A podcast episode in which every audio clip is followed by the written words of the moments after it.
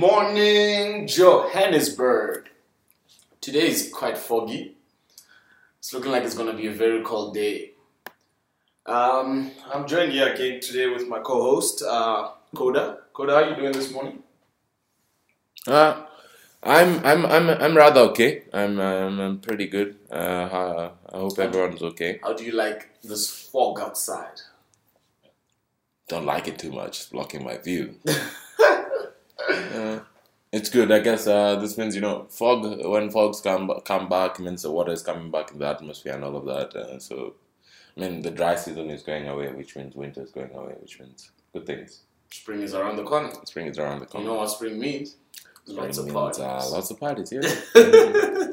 Spring party. Anyways, we're gonna make sure that most of those parties are on the party app. Yeah. You need to download the party app. Yeah. Find where it's happening this spring. Get to those parties. Have a great time. True. So, Koda, today, what are we discussing in terms of technology? You know, you remember when Messi did the thing with Boateng? Oh, yeah. The skill. I remember that. Hey, dude. Google pulled a move yesterday. They pulled a move. Got all of us asleep. It's even funny. People don't know why. They pulled a Boateng the next yo. It's just... What? This is next worldy shit. So now, Google used to be... Google, the company... Mm-hmm. is a company whose sole objective is to gather and collect and organize all the world's information and make it accessible to everyone. Mm-hmm. But yesterday, Google appointed a new CEO. I read about that. Yeah. But then behind that was a company letter. Well, a company letter I think it was Larry Page to the whole company. You know, Page of the page ranking system. Yeah. You know, people don't know the page ranking system is. It's not a page ranking system. It's a ranking system that belongs to Larry Page. To Larry Page. It's not Page. The actual it's a ranking. Page. Yeah, it's a ranking system that belongs to Larry Page. So we're quite lucky. His surname, his last name is Page. Then. Yeah, it seems. So it seems. Could have been Gates. 1, 2, 3. Cool. I mean, that's why Gates has Microsoft Windows. They all make puns of this shit. But yesterday, Google, or rather, maybe we shouldn't say Google, Larry Page and Sergey Brin, the geniuses that are, you know, those people, those are men, yeah. Mm-hmm.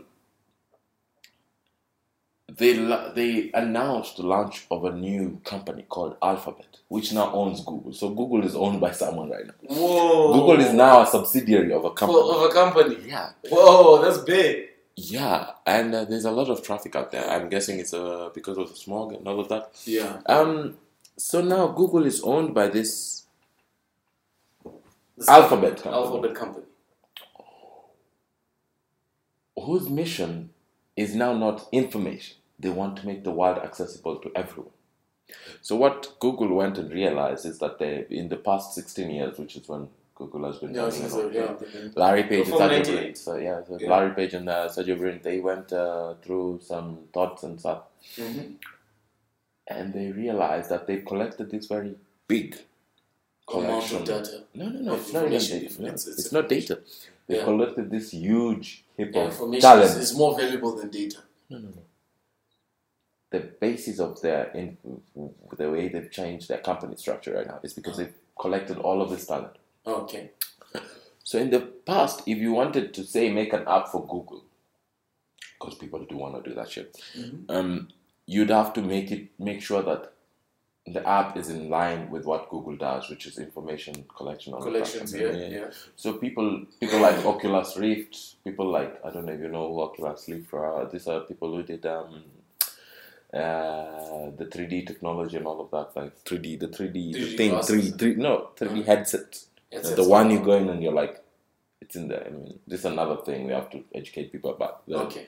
And Oculus Rift, it's like playing a game while people run and scream. Like, you actually run and scream. And you're playing a game, just sitting down. Yeah. Like, you can't use the Oculus Rift when you're alone because you need someone in the room to make sure you don't break shit. and unrealistic. Yeah, it's people scream. It's like, oh, I'm gonna die.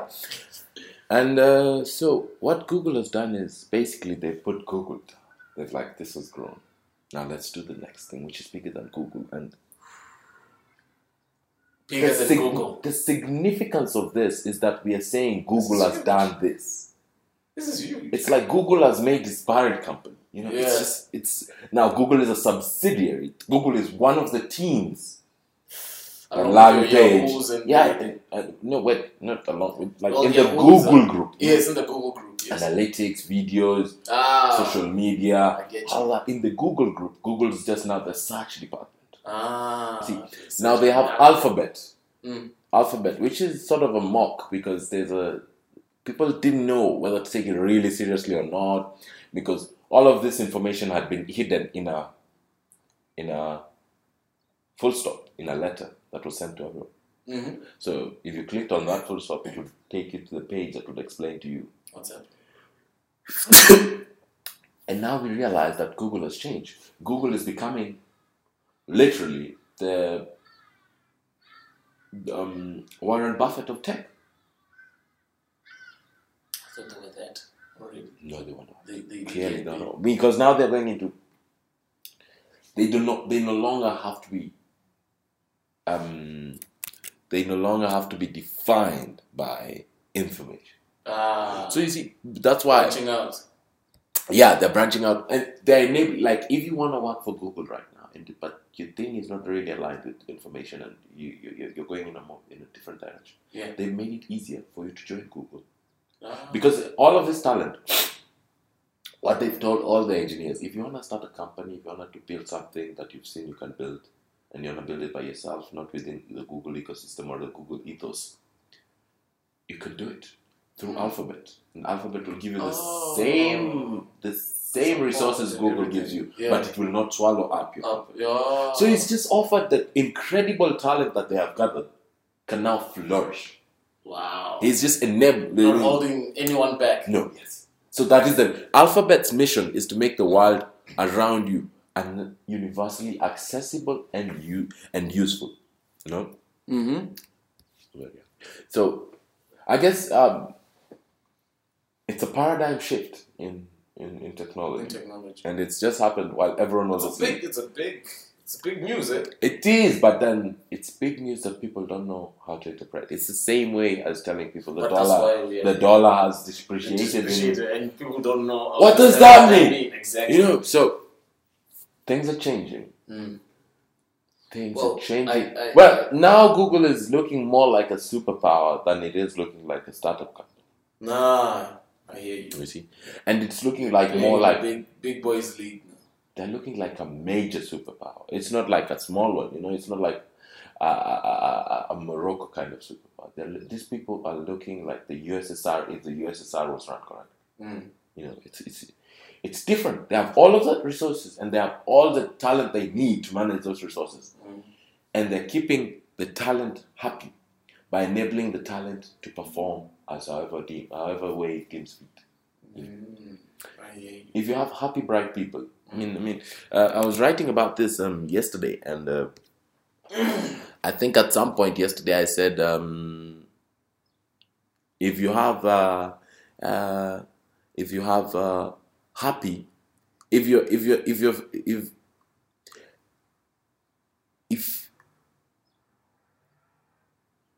member of your team is aware of everything, that makes it a good winning team. Yeah. Mm-hmm. Now. What Google basically have done is basically they've done I really wish I could explain this to you. They have gone out and made all the engineers happy. You can really not underestimate the power that someone learns when you make people happy. That's why comedians make all the money in the world. Why? Trevor Noah started from Soweto. I don't know if he started in Soweto, but he's in Hollywood right now. Mm-hmm.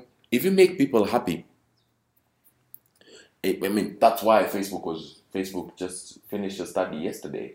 Was it yesterday? The day before yesterday. They studied how people laugh. Do you write haha? Do you write hey hey? Do you write lol? Do you use an emoji? They studied laughter. And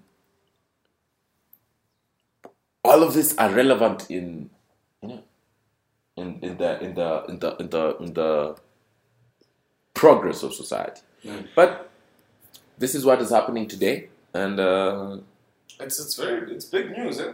It is. And, I hope our listeners paid attention. Google just changed the world while all of us were sleeping, so yeah, paid attention and waking up to some really extraordinary news. Mm. We're gonna go straight to our business. In our business, what I want to talk about today was the whole culture of getting a mentor. A lot of people, in business, in our personal growth, in our spiritual growth, we all need a mentor. Not exactly. Well, wait, let me get to the point I'm getting. Well, you think we all need... Let me get up to the point I'm getting at. Oh. Yeah.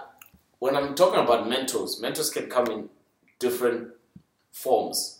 Like, a lot of people read a lot of books, and that's how they get mentoring, from the people that actually wrote the books. Yeah. And then many do the, should I say, conventional way of approaching someone to be their mentor. Mm-hmm. So now I wanted to discuss, in terms of career growth, what does an entrepreneur, young entrepreneurs, what do they look at when they want to get a mentor? Well, mm-hmm. And some of the pointers that I want to discuss today, when you're looking for a mentor, find someone that will invest their time in you, in your development. Because a lot of young people, what they tend to do is that they go for, you know, your big entrepreneurs that they wanna be when they grow up, but then they neglect the fact that if this person is not guiding them and not giving them that support, mm-hmm. it's useless. It's baseless. You just have a mentor. Like, you can just you have a mentor. I mean, dude, the last time I had or spoke about mentors was maybe 5 or 6 years ago, and they quickly lost relevance. But that's because you read books.